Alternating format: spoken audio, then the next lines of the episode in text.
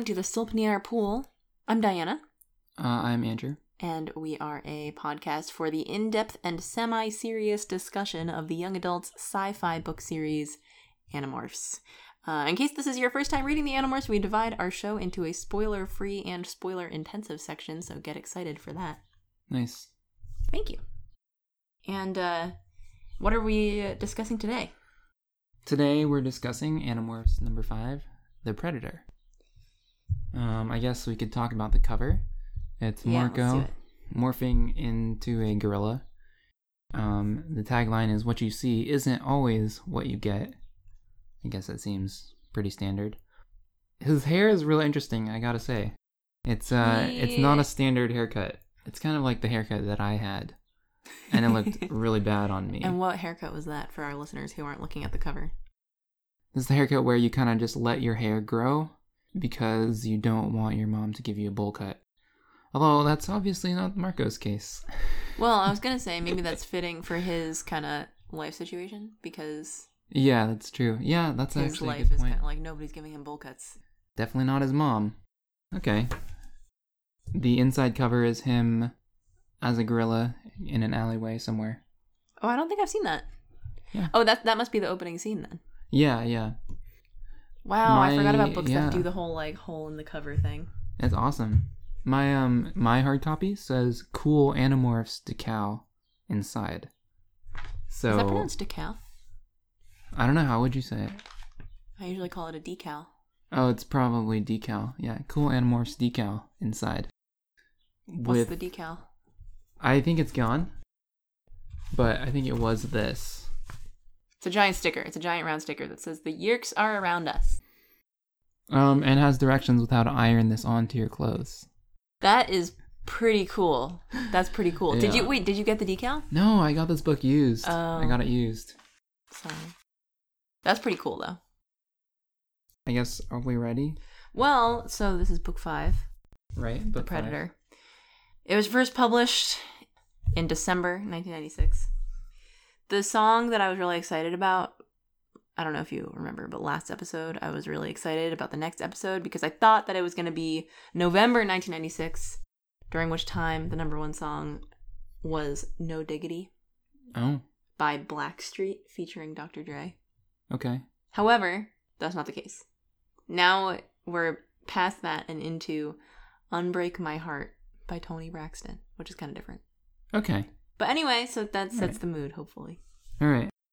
I'm at 1996 right now. I feel pretty Pretty 1996. Um, so I guess what happens in this book? Okay, well, we start off uh, chapter one. My name is Marco. The first few chapters are where the narrating Animorph just kind of recaps everything that's happened in the series in just classic for. Animorphs form. Exactly, yeah. So I think the general form is that they're using their powers in their outside life, hmm sometimes for their own good, oftentimes for the good of others. Um, so in this case, it's Marco is returning home from the grocery store. Uh, he hears an old man getting jumped by some punks, uh, and then he morphs gorilla and kind of throws him around. I think he says the word punks like three times. Then he saves the old man, and the old man like, well, wait, hold on. Are we going to talk about the opening at all? yeah, yeah. Let's talk about it. He's walking home from 7 Eleven. Oh, actually, this is in my notes with low-fat milk, Yeah, and bread, bread, and peanut, peanut M&Ms. Yeah. So this reminded me of you. Cause, I know it did remind me of me because Marco Um, has Marco's favorite candy is correct. Right, uh, peanut M&Ms. Um, anyway, I don't know. so I thought that was, but also like Marco is the only one of the Animorphs who would ever be doing anything like this. You Oh know what yeah, I mean? Like none of them, they're all provided for by their family. Let's just put it that way. yeah, None of them would ever be asked to go to the store for like basic food items. yeah. You know, so I, thought that was, you know, telling. And we're gonna hear a lot about Marco's life in this book. Okay, so after he saves the old man, he, the old man shoots at Marco. I guess there's gratitude for you. Then cut Oh. to Cut to him at school. Yeah, are they at school? I guess that's what it is. Yeah, so he's explaining himself to the rest of the Animorphs at school. So this I thought was interesting because in the middle of the conversation he's having with Jake, he like mentions the fact that he turned into a gorilla, Mm-hmm. and then Jake is like, "Oh, you shouldn't be turning into gorillas." And that's when Marco launches into the like, "Dear reader, you may have been wondering." I also loved his exposition. I know. It was so great. So I actually had this thought. Normally, I think that exposition is woven into the narration a little bit more, but here he goes through the whole the whole shebang. Like Jake's my best friend, Cassie is his sometime lover, Rachel is her best friend, Tobias was a dweeb, now's a hawk, and so he goes through that straight. And I was thinking that that would only be possible with Marco because his narrative voice is so funny if Tobias was talking at you for two to three pages, or Cassie was, you'd be like, hmm. Yeah. I Do you buy I, that? I thought when I was reading this that it was following the same formula as the other characters. yeah, But I guess he's probably he's the first one who gave the whole he like basically did the whole scene over again. Like the whole first book. He was like yeah, this is what what things were like back then. There's like Jake, he was like this. Jake and I are best friends. I didn't really know Tobias that well. He was friends with Jake because of this. We all went to the construction site together, blah, blah, blah. Like, he did tell the whole story in a way that was, like, kind of new. It's interesting because I kind of got the sense that it was another kind of following the same blueprint. it is woven in because that occurs in like the middle of a scene, but like that exposition is three to four pages long, Mhm. at least in my copy. When I think it's normally like, oh, then I saw Cassie, exposition about Cassie, moving on. Mhm. Then I saw Rachel, exposition about Rachel. Yeah, I guess I don't know. But that is interesting. Okay. So I wanted to ask you uh, about his description of Cassie. I don't know if this is the time for this, um, but he describes Cassie as the least like me. If I'm comedy, she's poetry. Go. Well, Is this the time for this, or should we just? can I can I look at it in the book? Do you have it in the book? Yeah. I... Hmm. I think this says a lot about Marco. Can I can I just read it? Yes, please. Cassie is the one who is least like me. If I'm comedy, she's poetry. She's a natural peacemaker. She's the one who knows when you're feeling bad and will find something nice to say that makes you feel better. And it's not like she's manipulating. She really cares about things. She's like sincere or something. Nice. Which what does that say about Marco now? Yeah. That he's Um, manipulative, not sincere, and he doesn't really care about making people Yeah. feel better, right? I'm not saying I'm the manipulative and insincere. I'm, just saying, this other person who's really nice is so the opposite of me. Anyway, I thought that was really good. Um, I just I just like that if I'm comedy, she's poetry, but also thought it's kind of like a weird yeah, well, I feel like like comedy and poetry aren't what I think of when I think of two opposite things. Yeah, first of all, I don't think those are opposites at all. Second of all, I don't think the comedy poetry contrast relates to his to what it sounds like he's saying, which is like she's Yeah. nice Yeah, and cares about making people feel good, and I'm manipulative and don't care Yeah. about making people feel. Those are two very different ideas. yeah, I agree. I mean, on the surface, it's very deep though. I mean, I I still agree that Marco is comedy and Cassie's poetry, Yeah. but um, I was gonna talk about well, no. okay. So Jake has everyone go. They're all going to visit Ax. Who wants to go home? Correct. Which is yeah, which I like forgot Yeah. that, that that that whole thing was going on that he like wanted to go home. I mean, he's 82 light years away.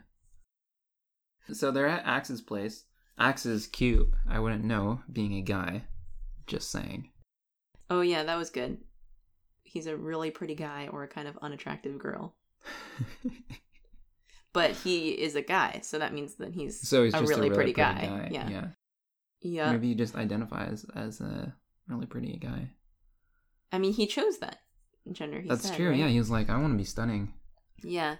Ax is like acting all more attractive version of myself. He's also like talking about being a warrior and like honor and all this stuff, and it's just interesting because they don't know Ax that well at this point, and like Mhm. he's being very soldierly, I guess. Yeah. But yeah, so they're all talking about the the prospect of possibly stealing a Yeerk ship so that Ax can go home. So they decide they're gonna make a transmitter to send a distress signal. In order to get the parts they need, they're going to go to Radio Shack. Uh oh. I was thinking during this scene, Mm-hmm. it's too bad that they don't have cell phones. Yeah. know? Well, I was thinking nowadays they'd be like, oh, let's order some parts on the internet. yeah, sure. Well, because Do any of you guys have Prime? Is Radio Shack dead? Actually, I don't know. That's a good question. It might be dead. I don't know. Um. Anyway.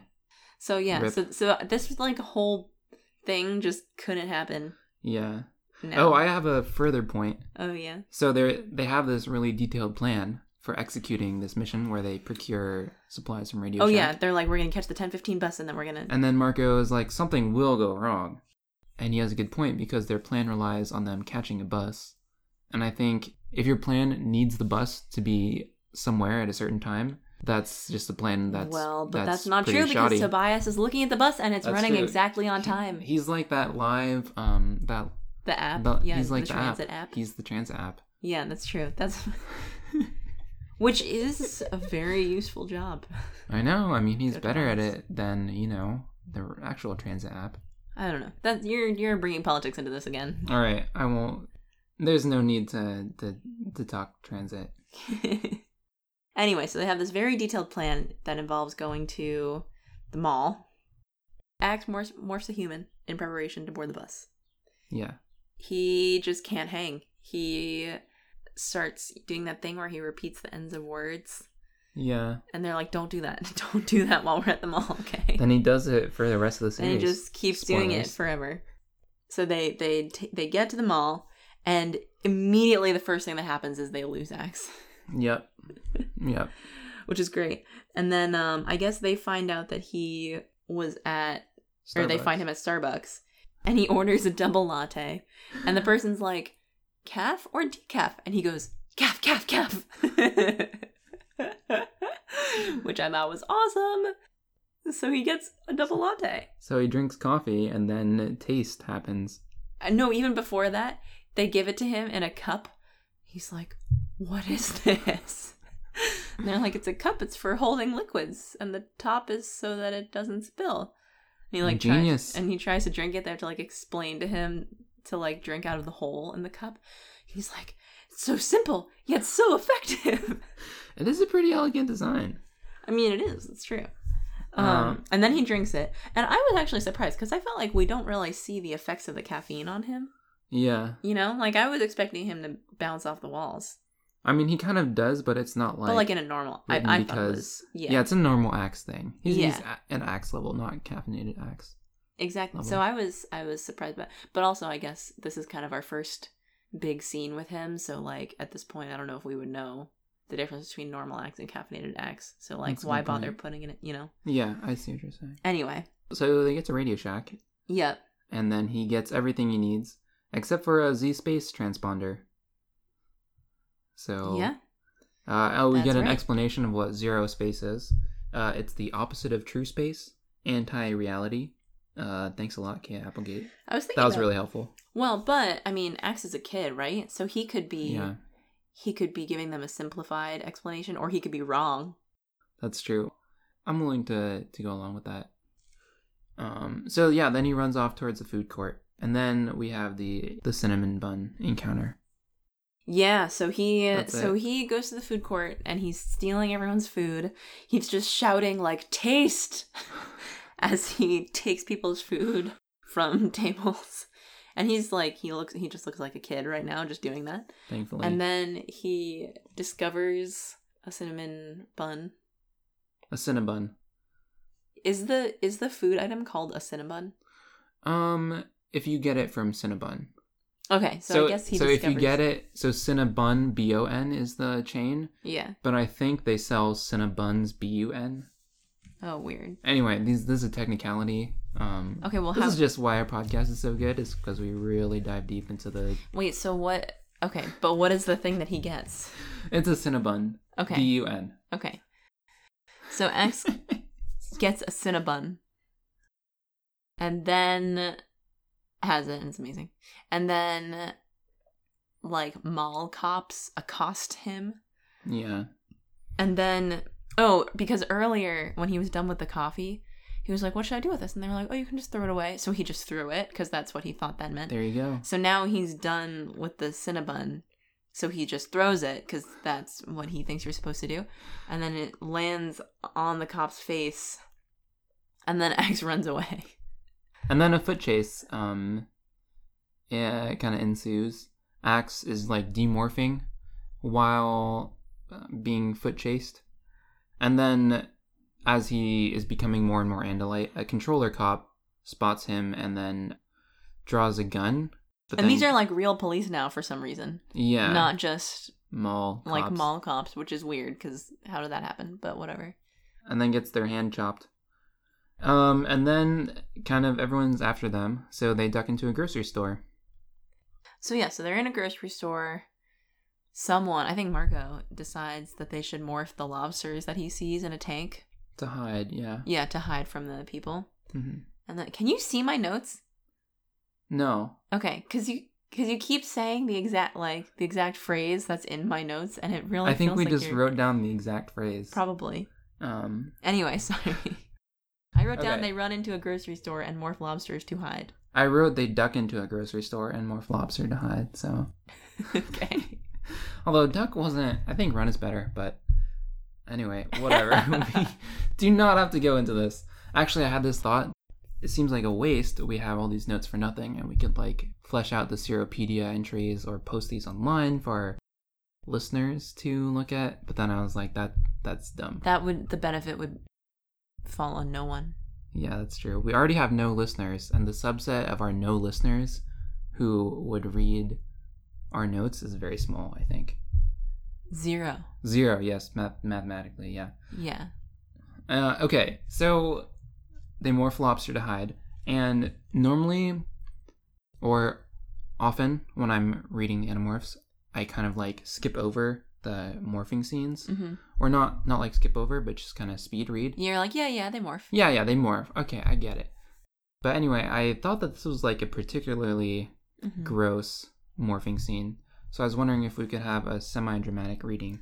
Ooh, semi dramatic. Well, although this morphing scene is like nothing compared to the later one in this book, but yeah. Well, I think this um well, there's actually a particular sentence. Okay. Do you want to read this maybe in a dramatic narration voice? I looked over at Jake. His eyes were gone, replaced by little black BBs. Ew! As I watched, eight spindly blue insect like legs erupted from his chest. That was that was one of them that I thought was really gross. Keep going. Sorry. Ah! I yelped in shock. Jake's face seemed to open up, to split open into a complex mess of valves. That was that got me. That I was like that. No, no, no. That's that's bad. I think I, I would have that. thrown up seeing that, except Yeah. that I also no longer had a mouth. Yeah. but the face splitting open into a complex mess of valves. That that really hit me. You know, I can like shrinking, no big deal. Guts churning, fine. But face splitting open into a mess of valves. except do lobster like- faces really look like that? I mean, yes, evidently. Um, I think it is probably a little bit like tryptophobia. Um, the like feeling that I get when I think about a face splitting open into a complex mess of valves. Because I don't know if I would call this valves, but I guess. I mean, it could be like that's just what I looked up a picture of a lobster. Oh God! okay, you Oh. don't like it. Sorry. Oh my lord. Whew, that's bad. Anyway, I thought this was a good example of a really gross morphing scene. Of which there are many, but you know, yeah. it's always good to take the time to really read one of them. just get into it. Yeah. really get into the complex Yeah, just really valves. work it. We, we can be done with that that morphing scene if you want. That's fine with me. So they so they're lobsters now. So they they just like get sleepy because something happens to them. They like don't have any memory of anything that happens in between basically morphing a lobster and waking up. Yeah, they just go from like experiencing lobster consciousness to being picked up and then and then sleeping. And then the astute reader has uh, realized that they are being bought. Yeah. So they well, or up- it is revealed to the less astute reader Yeah. in like one paragraph. So it's exactly yeah. So they they have been bought. They wake up with seven minutes left and are be, about to be boiled. fine. Seven minutes And- left in their oh yeah, Yeah, morphing thing. morph. Yeah. and then are about to be boiled. They demorph. They're just demorphing though because they're like, oh, we have seven minutes left. We should demorph. Not Yeah. even because they're like we're about to be boiled because they can't see. So And they're they- just so they just demorph, and then Marco's like, oh, also I'm about to die. As he feels the steam. also, as soon as he starts demorphing and like realizes that there's steam coming up, he starts screaming, which I thought was a possible nod to that thing where like lobsters, when you boil lobsters, they make that like screaming sound. Oh, I didn't know that. Yeah, they do. Interesting. people say that it's like oh the lobsters are screaming because that's when they die but i'm pretty sure it's the sound of like like the air and the in the water like escaping through their bodily holes and stuff and so it like makes a kind of A like when a tea kettle boils and stuff yeah it's like I a whistling see. sound Interesting. um I wasn't aware anyway but that. so marco screams and i was thinking like oh the woman was probably expecting a scream but not like a human scream anyway so that was interesting but so they all demorphs another human and the woman is just like confused and then they are like, oh, it's just a So dream. they're like no you can't just forget this just a ever dream. happened just a dream. don't tell anyone So, um, it cuts to Marco having a nightmare about the lobster encounter. And uh, he dreams about Jake exploding into a lobster. Um, and then his dad wakes him up. oh it was so sad I know, I know. his dad wakes him up and Marco's like tossing and turning from the bad dream and he's like mom and silence and then the voice says no and then i don't know it's just this thing like you can't really apologize for saying that but like Yeah. and then he and then he was like oh sorry did i wake you up and his dad's like no i was awake and it's like Oof. 3:18 a.m Yeah. and then the dad like doesn't even go to bed after that like he just goes back to watch more tv Yeah. and he's just gonna fall asleep in his chair and it's like Yeah. So this is kind of when we get backstory about yeah Marco's dad and how he's been faring since his mom died. Um, and it's bad. It's really bad. yeah it's really bad I don't know. I guess I don't like. Very fortunately, I don't really have a good sense of like, in reality, what happens when there's like a sudden death of your spouse. yeah i mean Yeah. it's a long time to spend doing nothing and just sitting and watching tv and stuff and and like be, you know being depressed. Being depressed for actually there's a cut so when you're diagnosing depression hmm if they're grieving and it's less than this much time since the person passed away that's not depression hmm if that or it's not like classified as the same thing as a depressive Depressing. episode in other it's just a it's bereavement because like bereavement is thought to be like more normal i guess or more like Yeah. typical but i guess if you somebody would also probably say that like if you're in the state of bereavement for you know years Yeah. that is not typical and like Yeah. would That that's just I mean, depression at that point. yeah I, I mean i think yeah Yeah. It's so interesting. anyway so yeah it, uh, it's so sad I know. But so now we know what why Marco needs to get groceries sometimes. And why he has to sneak into the the gardens. Yeah, yeah. So we cut to Ax, who has completed the distress beacon, which is useless without the Z space transponder. So they're kind of fretting about that. And then, uh, oh, Cassie gives Jake a side hug, which kind of mellows Jake out. But then Marco is like aggravated by this a little bit. Yeah, that is interesting. Yeah. So then Tobias suggests um, stealing from Chapman to get the Z space transponder. And then what I thought was interesting is Rachel is like, Nope, I don't want to do that. I don't want to do anything that would threaten Melissa. We're not doing Yeah. that. Because we Good like we keep talking about Rachel and how she and even, you know, Marco was saying like, Oh, she's so trigger happy, she would be wearing a suit of armor and wielding a sword or whatever. Yeah. and but this is like like when does rachel ever say no for the sake of preserving someone's safety you know Yeah. So then they decide they're not going to morph Fluffer McKitty. They've already been ID'd. They don't want to endanger Melissa. Um, so they say think smaller. Yeah, so Cassie is is like, oh, well, what if we did something else? What if we didn't even have to, you know, enter into the house? Or she says something weird like that.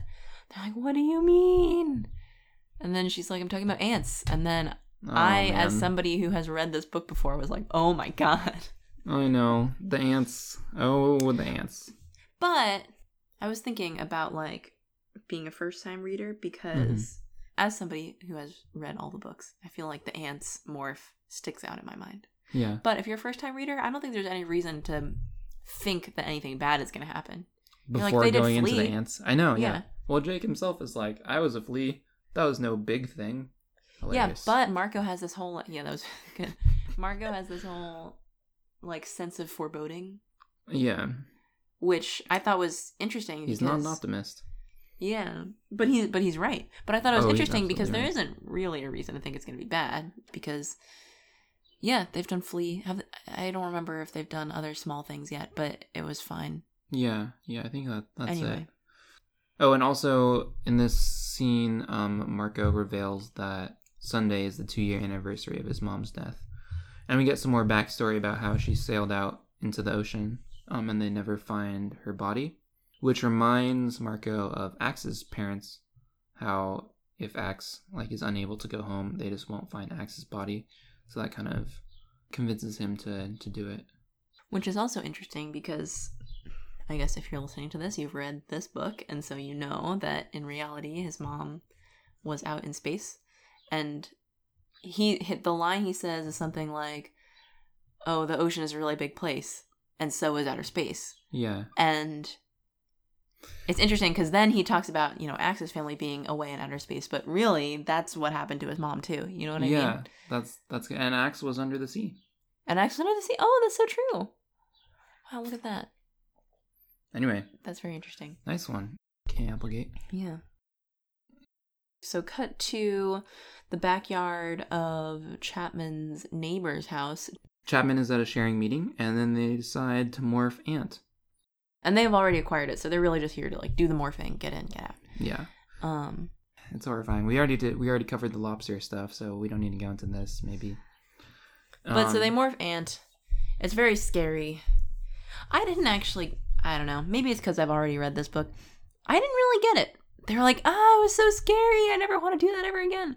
But I wasn't getting chills from the Yeah. description of the ant Yeah. morph this time around. I don't know how Yeah. you felt about it.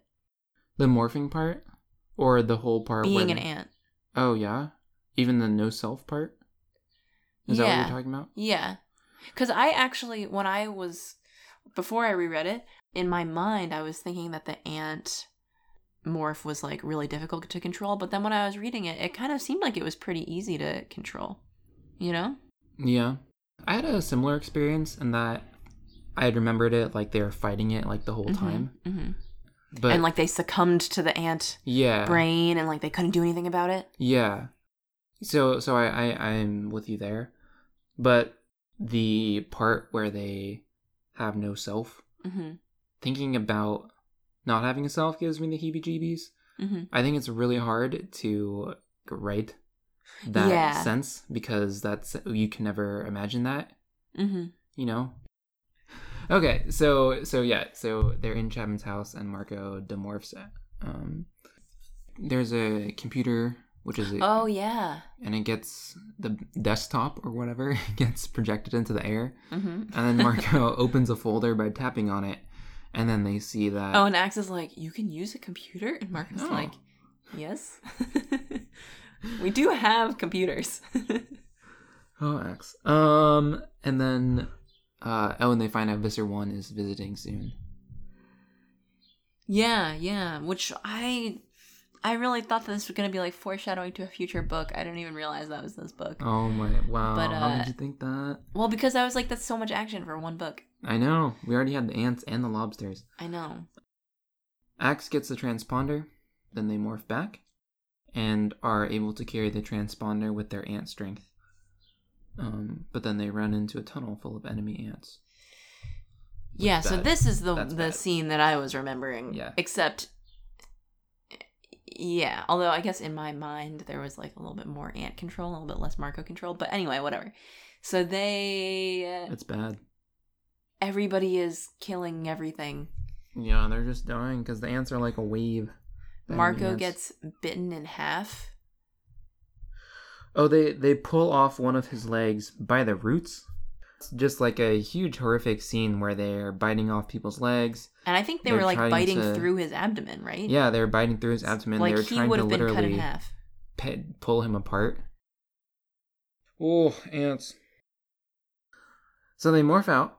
Um, they climb out of the ground like climbing out of a grave. I thought that was that was pretty good. Um, Oh, I do have a question actually. yes. You know how they use so they it says that like the ants are stabbing them and like the venom. Yeah. Um, do you think that when they morph human, this is just a theoretical question, but do you Mhm. think that the ant venom is still in them? My guess would be yes. I mean, later Marco finds like the head of an ant Mm-hmm. clinging to him, so that makes me think yes. Although I I get that it's like inside you versus outside you. So do you have the same blood when you're morphing? Well, no. What happens when you morph is there's a pluripotent stem cell inside of you that like grows into you and eats all the other cells. Yeah, doesn't that mean that you would have different blood? Yeah, I mean you have ant blood until you have human blood. Yeah, so he wouldn't have the venom inside him still. I was just wondering. Oh, yeah, you think it would be eaten by the I don't know. That's what I'm asking. Yeah, that's a good point. I don't know. Okay, that's fine. All right, I was just curious. Okay. Okay, so they morph out Clamia, um, and then they pick up the transponder. And everyone's traumatized. Yeah, everyone's. I'm kind of traumatized after discussing it. Rachel is like stomping down the the grass to make sure that it's even again. yeah, I'm not but she's- killing these ants out of revenge. But she also happens to be just like crushing all the ants that were there. Oh, so there is a kind of theory of morphing thing I wanted to bring up. So Marco says next step down the evolutionary ladder. Is Is a virus. virus? Yeah, I was thinking I about was that too. Hmm, Can they morph a virus? It would invalidate my theory of morphing, which is that, you know, it happens through stem cells.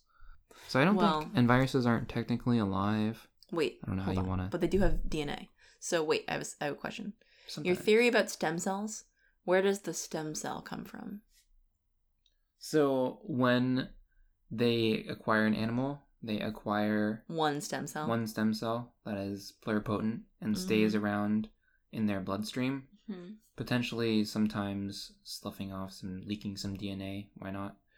Um and then when they morph, that stem cell like just becomes the animal and like I guess transforms. It's like when you're pregnant. Yeah, your mass becomes its mass, Yeah. basically. And then except for that your excess mass goes to zero space. And if need be, you pull mass from zero space. So that's my theory of morphing in a nutshell. So let's see. Could you do that with a virus? You could acquire a virus and then just have the virus cell, the virus, I guess, just the virus in your blood. But isn't that just the same as being infected with a virus? Yeah. If you were to transform into a virus, in my theory of morphing, there is no way to get back because there is no like You don't have inside blood. of a virus. Yeah. Yeah.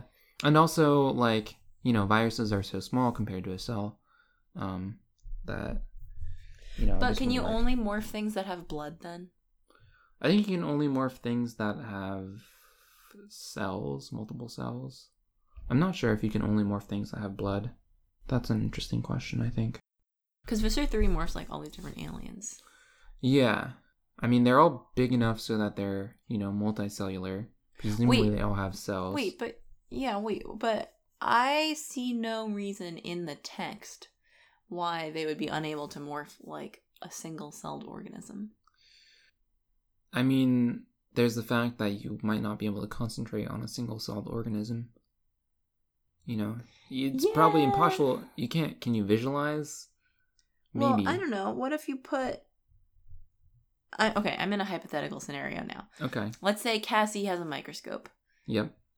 They aim the microscope at their hand hmm and they see because you know Cassie or Rachel or somebody smart like points the microscope at a single celled organism on their hand or whatever, Mhm. and then they concentrate on it. So let's Yeah. pretend the vision part isn't a problem. Okay. Um, I think I don't know. I think in the text there is no reason why that could not happen. Mm-hmm. Um, but in my specific theory of morphing, Yeah. that could not happen, Mm-hmm. and they never, you know, do something that invalidates my Yeah. specific theory of morphing. Please write in if you would like to contradict Wait. me. Because your theory of morphing is in order to be able to morph something, it needs to be more than one cell. Right. So, because you need to be able to bring along your human stem cell, right? Does and it may sense? or may not need to have blood also. Right. I just, you know, because there needs to be a place for the stem cell. Yeah. All right. So that covers next step down the evolutionary ladder as a virus. So yeah, so the next scene is Marco's like numb. He goes to school the next day. I thought this next scene was very interesting because you know how I feel about watching Rachel's character development. So we're at school the next day and there's like some girl, Jessica, Ugh, Jessica. who's like, we all have a Jessica in our lives, I think. But she's just that girl who um is just a little bit annoying and like thinks she's better than you. She's probably like really popular or thinks she's really popular or something. But whatever. So she like bumps into Rachel or something in like an accidentally on purpose way, I think. Mm-hmm. And then Rachel's like, "What are you going?" And then she's like, "Blah, blah, blah." and then Rachel like pins her down against a table and like flips out basically. And I thought that was really interesting because I felt like the ant morphing experience, which was kind of the clear one of the clear triggers for this Mhm. outburst from Rachel. I thought the ant morphing experience seems like it, it was kind of a pivotal thing in Rachel's change from oh we shouldn't do that we shouldn't do anything to threaten uh, Melissa's safety to Mm-hmm. I'm gonna cut you bitch you know Yeah. like give me a reason to kill you and I will kill you you know Yeah. I mean, I I do love I I do love watching her flip out. well I Um, mean I I'm more interested in the character development I mean, I guess what this what this is for me, it's just like justice porn. Not really, but kind of. what's in that- justice porn It's like when you're like, oh yes, that guy who was evil got oh murdered. You know what I'm saying? oh so it's not actually porn okay No, no. All right. So what this is for me is like imagine me in middle school being like, "Yes, the power. She's in middle school yet she's so powerful." I wish I could be like that. Mhm. You know what I'm saying? Just imagining myself pushing people who picked on me into tables and like yeah. threatening them in a really badass cold voice. I wonder if the And reason I'm- we I love that. I wonder if the reason we see this differently is because you got picked on more than I did in middle school. So Oh, I'm like, possible. oh, she's cracking under the stress. and you're like, and you're like, yes, "Yes, crack under the stress." show her who's boss. Crack other people too. Um Okay, but the character development I think is more interesting. Well, I mean, I always think it's more interesting. No, I, I think it's more interesting in like an uh like an active reading sort of way. active reading. So anyway, they Marco ends up like as being kind of part of the fight because he gets slapped. He's kind of just in the crossfire, but whatever. So Rachel, Marco, and Jessica all end up in surprise, surprise, the vice principal's office. Nice. This time it's his office, not his His- study. Not his uh Skype basement. Yeah. um, but uh Marco kind of diffuses the tension by making a joke, which was weird because why would that diffuse te- like you're in the vice principal's office isn't the vice principal going to give you shit for that but whatever I think it diffused the racial tension. yeah diffuse the racial tension Which is she's the most dangerous one in this office. that is true She can always morph elephant and stomp out Jessica. and then uh Yes. Rachel and Marco have kind of a nice tender moment where she's like, keep making jokes because sometimes I hate it, but it's important to do that. Yeah, I, I really love the their relationship and I think it's like The Rachel Marco relationship. yeah, I think it's highlighted nicely here. I mean, yeah, I, it's interesting because well, yeah. I feel like it's K. Applegate saying, "Hey, this is why I have a comic relief character. Yeah. it's for a reason a that's, good not point. just to be funny." I didn't think about that, but yeah. Oh, really? Yeah. That, I didn't think I felt of, like, that was the that main as, purpose. like Kay Applegate's. I, Yeah. I And yeah, we'll we will probably have moments like that for every character where you basically are like, "Oh, this is this is K. Applegate being like, this is why this character this type of character is important." Like the calculating Marco, the strong assertive Jake, the Yeah. fearless Rachel, and the Yeah. empathetic Cassie. Jake with the confident chin. Yeah. Wait, who said that? Marco. And when he's dropping all this Animorphs knowledge, Oh, like Jake has a confident chin. that is like once you say that, you know what what I Jake know, is like. I, mean, I know what Jake is like now. So then, then they're gonna do the thing. It's What's time- the thing? It's time to set off the distress beacon in a gravel quarry. Yeah, Oh. the gravel quarry didn't really play that strongly into Yeah, this, kind of like whatever. the abandoned church in book two. that was Yeah. an abandoned church. They once met in an abandoned church. Oh yeah, right. Um. Oh, oh, so this was a, a Cassie and Jake and Marco moment that I was gonna bring up. So after the meeting, hmm Marco w- is gonna walk home with Jake, and he's Mhm. like waiting for Jake to finish To say goodbye to Cassie. Yeah, yeah, Finish saying goodbye to Cassie. yeah. That strikes me as like a very real moment, in that I think I've encountered that. You know, it's like there's a middle school couple who's like they're not driving yet. hmm They want to squeeze in this couple time in this uh, precious few seconds, and then there's like And then the bus comes. yeah, You're like or- waiting for the bus home from school, but Yeah. like first you're gonna hang out with your crush or for like five minutes. or something like that. Yeah. Yeah, So as they as Marco and Jake are walking back from this meeting, um, Marco says to Jake, like, this is the last one I'm gonna do. I've already done a lot of stuff. I really care about not dying for a lot of reasons, but mostly because my dad is really sad and whatever. Mhm. And Jake is very like, no he's problem. understanding. Yeah. I actually thought it was interesting that Jake is very um like quiet in this book. hmm He doesn't say that much, and even in the like private of like conversations between Marco and Jake, and and we'll get to this at the end of the book, but Marco will be like, "Jake, I I want you to know this thing, okay?" And Jake's like, "Okay," and Yep, Marco's like, good. "Seriously, this I'm like do it this way," and Jake's like, "Okay," Sounds no good. problem. Yeah, and Marco's like, "Do you understand? Because I really don't want you to," and Jake's like, "Yep," you know. it's that So- confident chin. But it's so different from like when Jake's narrating. Obviously. Yeah, yeah. I think that's the beauty of the Animorphs. Well, that's not the beauty of the Animorphs, but that's one of the many things that I love about the Animorphs is that we get to see the characters kind of from their own perspective and from other people's perspective. Um, Yeah, but I mean, I'm just I'm talking about the dialogue, not like Oh. do you know what I mean? Like Yeah, Jake is saying, saying. fewer words, I think, in this book Yeah. than he normally does. Let Marco have the But Marco talks a lot, so it's fun. Yeah, maybe Mar- maybe he is saying stuff and Marco just not listening. Marco doesn't even hear it yet. He's just yeah. So now we're about two thirds of the way in. So time for the main mission to start. Um, Classic. yeah. So the Animorphs are flying out to the gravel quarry.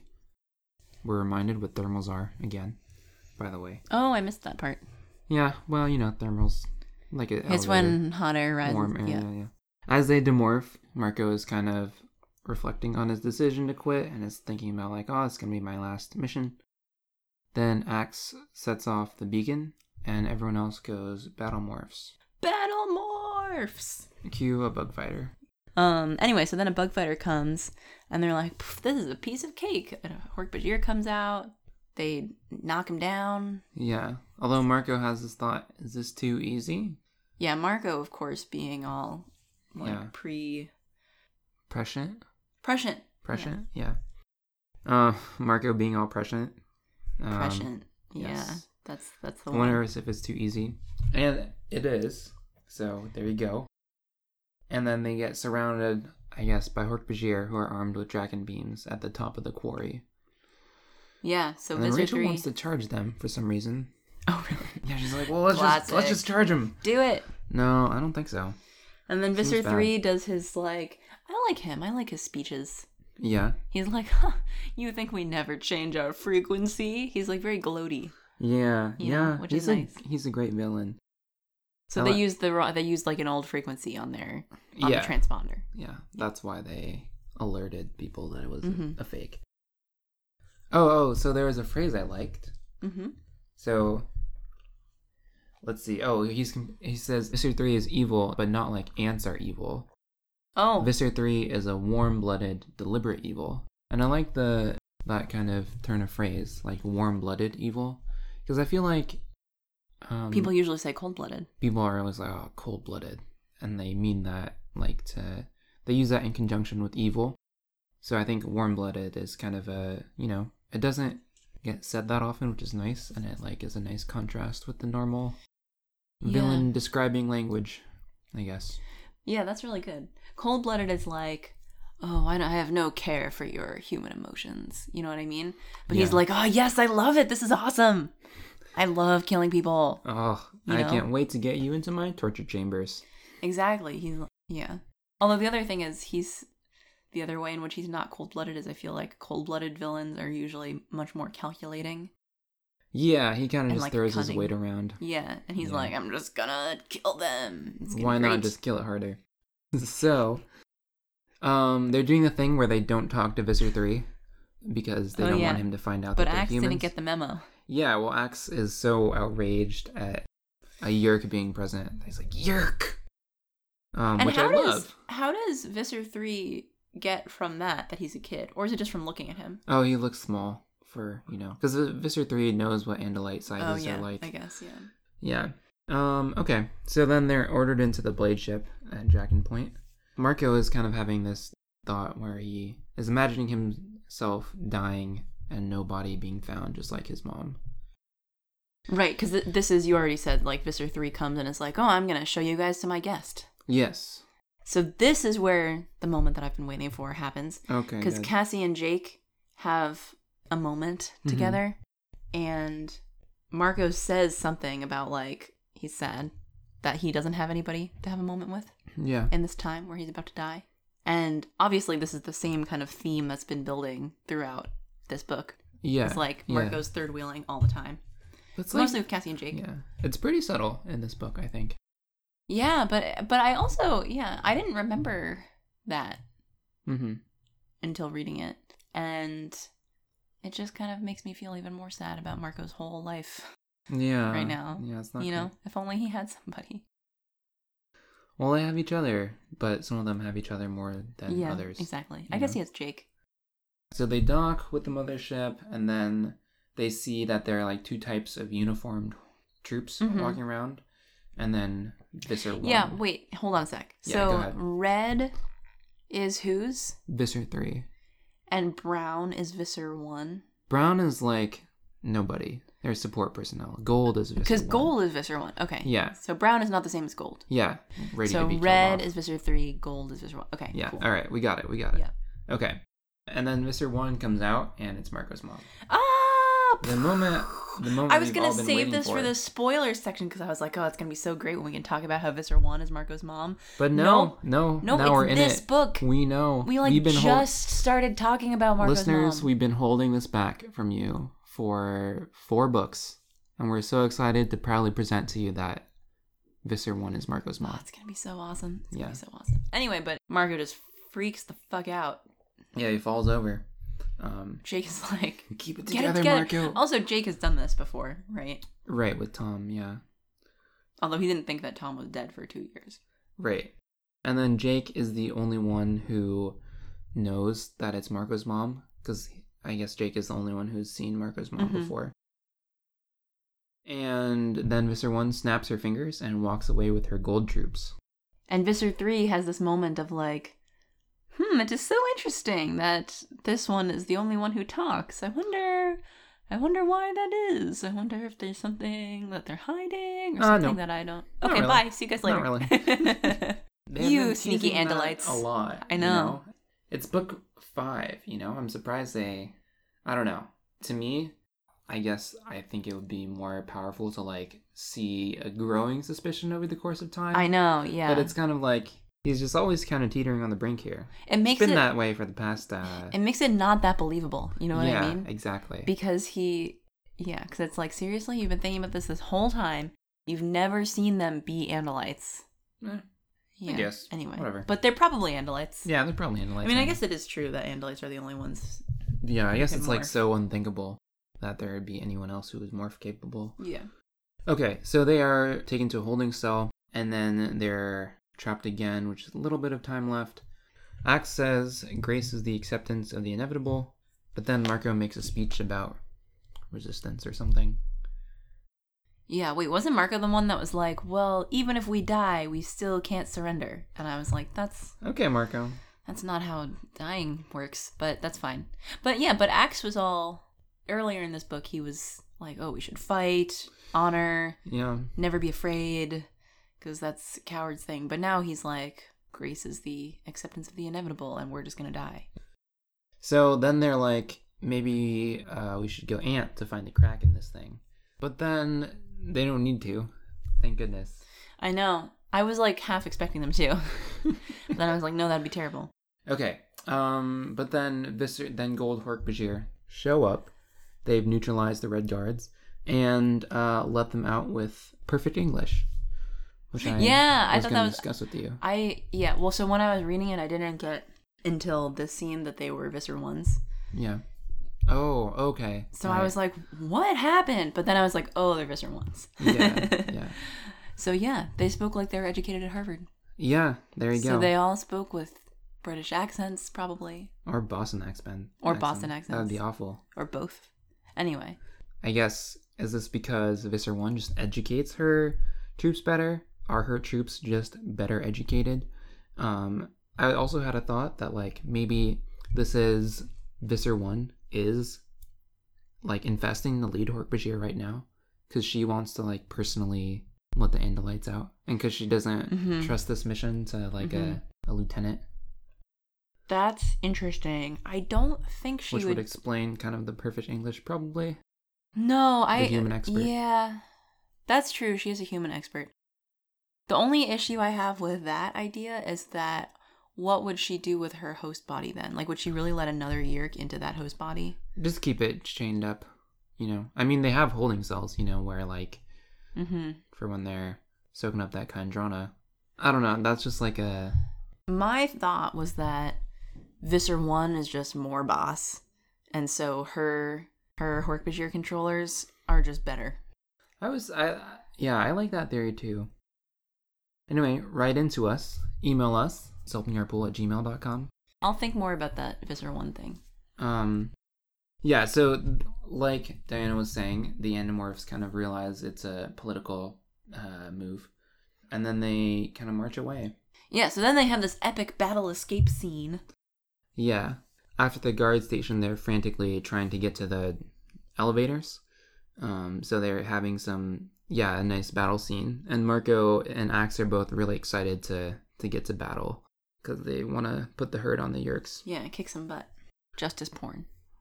So then they then they get to the telepathic drop shaft. Um, yeah. They get to the escape pods. They morph out. Marco notices the joke of the mothership. His mother was on the ship. Oh, Yeah. All right. I- Nothing that- escaped that you, flew I by guess. me, Yeah, yeah. Wow. sorry, delayed reaction. So then, cut to the denouement, which is one of my favorite parts about the Animorphs. What is a books. denouement? Diana? Well, would you like to explain to our listeners what a denouement is? Okay. So it's after the climax of the story. There's like a little dip in the action where we kind of like catch up with what the characters are doing. Also called the falling action. Also like if called the stories falling have action? rising action and Thank then you, a Diana. climax and then the falling action. Yes. The Um, resolution, the return to status quo. Yes, it's all of those things. And, uh, you know, I'm a huge fan. I like it because of, It feels good. you know, it feels good. Denouement yeah. feels good. yeah. It feels nice. You're like, mm, Oh, yeah. we got to the end of the book. Yeah, and then it's like, well, I guess we're back at the Dursleys right now. That's fine. Well, usually in Harry Potter, I think it's like the the last train. day of school or whatever. The train back is also. It's like as he's getting on on the train home. Yeah. yeah, yeah. Because then the summer is part of the next book. Yeah, I do love the, like, way Harry Potter books always start out with, like, a really chill kind of summer vibe, Mm-hmm. you know? We're gonna go to the zoo Yeah. anyway. Okay, so they're at the graveyard mourning, I guess. Marco and his dad are at the yes, graveyard. sorry. Marco and his dad are at the graveyard. They're mourning Marco's mom. So Marco's describing the graveyard and he said, It's nice, and I hate going there. Which Yeah, I, thought was saw nice. that. That was pretty good. Oh, and his dad tells him that he's going to go back to work because he's thought about how Marco's mom would not be happy, how he's been acting basically for the past two years. Yeah, which is probably true. You know, I mean, assuming she's Yeah. like a nice person and a good mom. And then Marco kind of poetically looks at this guy and is like, Someday. Yeah, I really like the Marco and his dad scenes. They're very nice. So, what was your. When you first read this book, hmm do you remember what your thoughts were about what you thought about Marco's character before this book and after this book? What you thought about his mom being dead when you believed with Marco that she was dead? So the first thing that you were asking was, how did this book affect how I saw Marco's character? Is that right? Yeah, yeah. Um. So this book was what convinced me that I'm in love with Marco Ooh. because prior to this book, he was like comic relief, yeah. and in this book, I got to see that he's actually tortured too, Which you love. which I do love. Well, you know how I feel about Tobias, right? It's like the same Oh, thing. yeah. They're both so great. So yeah, and having like the big, the big reveal, and now he's keeping this secret that is actually his mom. That like, it makes it so much juicier, you know, than the because I feel like a lot of kids and young adult stuff has the like, oh, and my mom died and everything's so sad now, and like that's it, Yeah. you know. Yeah. Like there's always a kid whose parent died in like Mhm. books and movies, but this is so much more than that. And so I had gone into the book thinking that it was going to be another one of those kind of tropes, but now it's like a whole plot. Not even a plot device, it's like a central plot point. It is definitely a central Um, plot point. So that was cool. That was how I viewed his character. And then what was your other question about the mom? Yeah, I guess, I guess you kind of answered it in that you said like you viewed his mom being dead as a a trope. Yeah. Once he had the monologue where he was kind of explaining how she died and stuff, Mm-hmm. I was like, okay, this is kind of more exposition than you usually give if it's just like, oh, she died and now it's just me and my dad. You know what I mean? The classic thing I think is like killed by a drunk driver. Yeah, or like got sick or whatever. Or you Right. just say she died. Like it doesn't Yeah, matter. She died. in movies and TV shows and stuff. So yeah, to do the whole thing like, oh, I guess they had a boat, like all these details that I didn't know before, I was like, oh, I wonder if she was killed by the Yeerks or something, or like, I, you know. Yeah, I see. So there was like a little bit, but I definitely didn't expect the reveal to be the same book as Yeah. like when you first start thinking about it. You know so what what mean? was your reaction when you were reading it for the first time? I don't know if you remember. Oh well, I I believe I told you how much I love Visser One, right? When I was reading the se- well, I also read the series so fast the first time. Um, I was reading like a book every few days, so I don't know if I can speak to like this particular book. But when I was first seeing Visser One, I really really liked her. I thought she was a good example of like a strong female character. Mm-hmm. I really liked that she could just show up Visser 3 like she was just so much better, right? Yeah, like more she is. competent. I was like if I were an actor in an Animorphs movie, I would want to play Visser 1. Mhm. No questions asked. So yeah, so I really like her as a villain. I really like with her and with Tom, I really like the whole the recurring theme of a character that's that we're really close to and who we care about a lot is a controller Mhm. and is evil. Yeah, I feel like it's clear at, at this point in the series that she will probably come back in future books at some point, and I was just Yeah. like really excited for that. yeah, You know, yeah. I'm excited too. I'm very excited.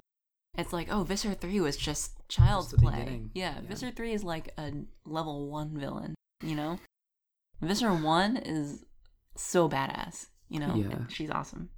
Yeah. Uh, did you want to talk about anything to do with the book overall? I have a couple things I want to talk about, but um, do you have anything? Well, I mean, I think it's obviously a big Marco book. It's also a big Ax book. That was what I wanted to talk about. Nice. Well, what were you gonna say? Oh, I just want to talk about Ax. How this is the first book that we see him in action.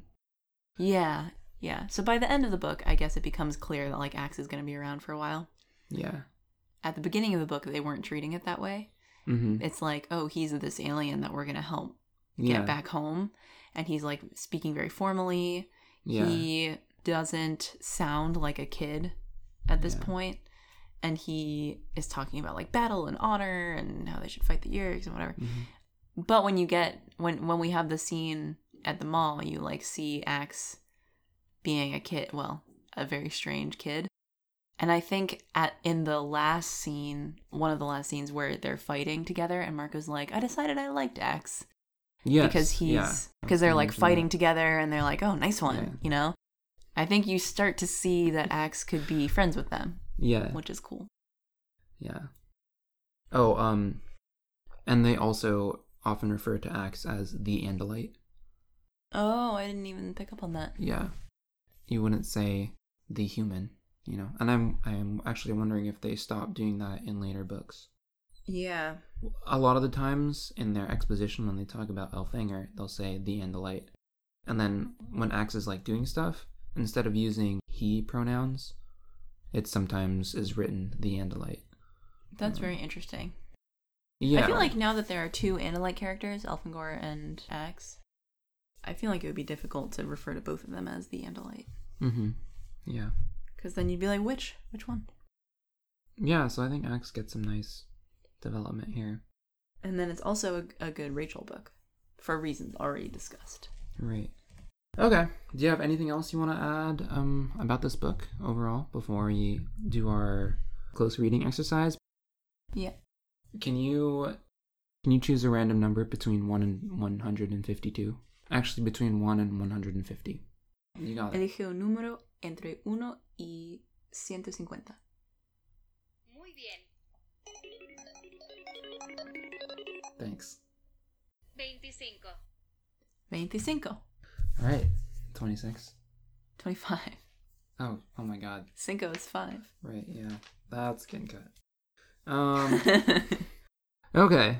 All right. So, for readers, for listeners who might not have been with us before, we're gonna close read. Can you can you just can you do it? okay, we picked a page at random in the book. Then on that page, we pick a sentence. We're going to read the sentence, then we're going to analyze it. Yeah. Yes, exactly. We're gonna do a close reading of that. Page twenty-five. We kind of talked about this page already I mean, we definitely talked about this part. You know. And this part Yeah. Exactly. So I was and this thinking. part. Yeah. So I think we could do this sentence. hmm possibly this sentence and possibly these two sentences or possibly those two sentences what do you think that one hmm okay would you do the honors Sure. So for context, this is um towards the beginning of the book. They're going over the plan to go to Radio Shack so that Ax can get the parts that he wants. And the quotation is Jake was looking pretty stony faced, which is how he looks when he's not sure if something will work. Cool. nice so we'll discuss this sentence first in the context of just the books we've read so far then we're gonna head to the spoiler zone The spoiler and- zone. thank you we should just get like a button that we can press and it plays that But why get a button when you have me? Um, well, I don't know. Could take this solo. Maybe Take this show on tragically the road. died. Who knows? so yeah, then we'll discuss it in the context of the entire series, including the spoilers. Jake was looking pretty stony faced, which is how he looks when he's not sure if something will work. Is it stone faced? I think I've heard stone faced. I think I've heard stone faced. I'm gonna Google it. Yeah, Oh no, it is a word, stony face. stony faced. Okay. Showing no emotion, looking very serious or gloomy. Which is how he looks when he's not sure if something will work. Well, it is interesting that because like Marco knows him so well, right? I feel like Yeah. being stone faced is like I'm not gonna show any emotion, hmm but Marco is like I know what that means. I know. It's interesting that it's not quizzical. That's how I would expect someone to look when they're not sure if something will look will or looking, yeah, yeah pensive or conflicted. yeah. So I guess if we want to take this farther than we perhaps ought to, we could say that oh, that is yes. like Jake making sure he has a Yeah, like a steady composed- facade. Yeah, I was thinking that. I was thinking that he's trying to be a leader, but Yeah. Marco sees through it because Marco knows that, Yeah. he's, that this is the Yeah. face that he does when he's trying to be a leader, but he's actually not sure. Or because Marco knows him so well and has known him for so long, including pre Animorphs, pre Jake, the Animorphs leader, Mm-hmm. that like this is just one of his innate qualities is that he looks calm Mm-hmm. when he's thinking, not necessarily that he's doing it for the benefits of the Animorphs, you know. Yeah, that's possible. Although it could also be like it's a widely known fact that Jake makes his face when he's not sure if Stony something's gonna work, Jake. and Mark is just explaining it to us, the audience. Yeah. You know what I mean? Well, well, I mean, it is good that he's explaining it. Because if you said Jake was looking pretty stony faced, I'd be like, oh, he's probably. Um, he's probably upset. resolute. Yeah. Oh. Yeah. I guess I think of stony faced more as like gloomy than resolute, if that makes sense. Oh, Like, I usually of think of it as like gloomy. no emotion. Like I'm just gonna do it. Interesting. Yeah. Um, honestly, it could also just be another example of K.A. Applegate defining the word stony faced for us. The more I think about it. I mean that I definitely, you know, I'm fine with your definition, my definition, but I, I'm not fine with this being the definition of stony faced. You know, Well, not necessarily not necessarily defining, but like helping the young readers learn a new word. You know what I mean? is true. Yeah, I can. Yeah, I, I don't think I would have heard of stony faced before reading this Mhm. book. She does do that a lot, Yeah, she does. which I like. Yeah, You know. I think it's a, a good quality to have in a kid's book. Yeah, that's true. Um, because that is, you know, how you learn. Um, okay. Oh, so I guess something I can say is that, um, we get this sentence after Marco lays out the whole plan, which is more of we just laid out the whole plan. Let's look to Jake. Mm-hmm. It's not like Marco's laying out the whole plan, then Tobias is looking like a hawk, you know. and- Yeah, cut to Jake, Yeah. who's the intended audience for this plan. Um, okay. Do you think we've kind of wrung the blood out of this stone? Yeah. We can give. Can we give like an outro now? An outro to the. Yeah, I was thinking we could finish finish the. Okay, We could yes. the uh, no spoiler section. Okay. Well, anyway, thank you very much for that uh, analysis. Thank you. And this concludes the spoiler free section of our show. Um, so if you uh, have not read the rest of the series, we would encourage you to skip over this next track. But uh, thank you for listening. And join us next time as we read Animorphs number six, The capture. The Capture. Any thoughts about The Capture? I would say the capture is, in our professional opinion, a must-read book. Okay, it's a must read book. Go read Boom. it, come back. We'll see you next time. Don't listen to the spoiler section. Yeah. just you know kind of chill make yourself some tea and Uh, some of the copies have like a teaser of the capture when they have like the couple selected pages from it. oh yeah so maybe you already so read read a- a, that, couple but or don't. I don't know. I, yeah, yeah, read that. Be teased. but uh Tease yourself for next time. until you do read that next book we've enjoyed this time together all right, all right. and uh have a wonderful Goodbye. evening Goodbye.